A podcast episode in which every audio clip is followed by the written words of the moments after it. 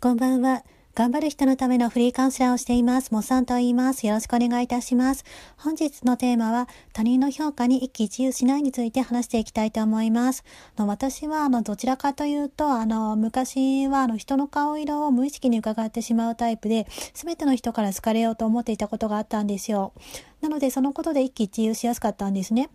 ただ最近気づいたのは私という同じ人間が同じ行動をとったとしても必ず好かれる人と好かれない人とがいるんですね。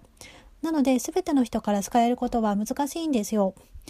なので、あの人からの良い評価は受け取って、あの悪い評価はあまり気にしない方がいいですね。もちろん悪い評価を参考にして改善していくことは大切だと思っています。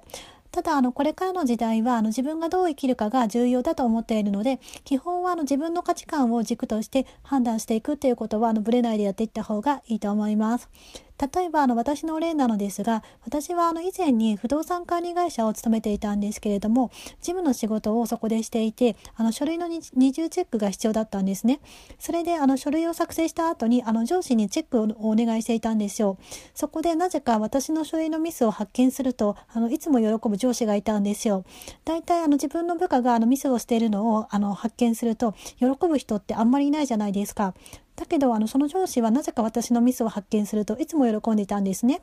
つまり私があの小さなミスをするという行動に対して喜ぶ上司と喜ばない上司とがいるんですよ。それって私という人間が同じ行動をしたとしても人によって評価や反応が違ってくるってことになるんですね。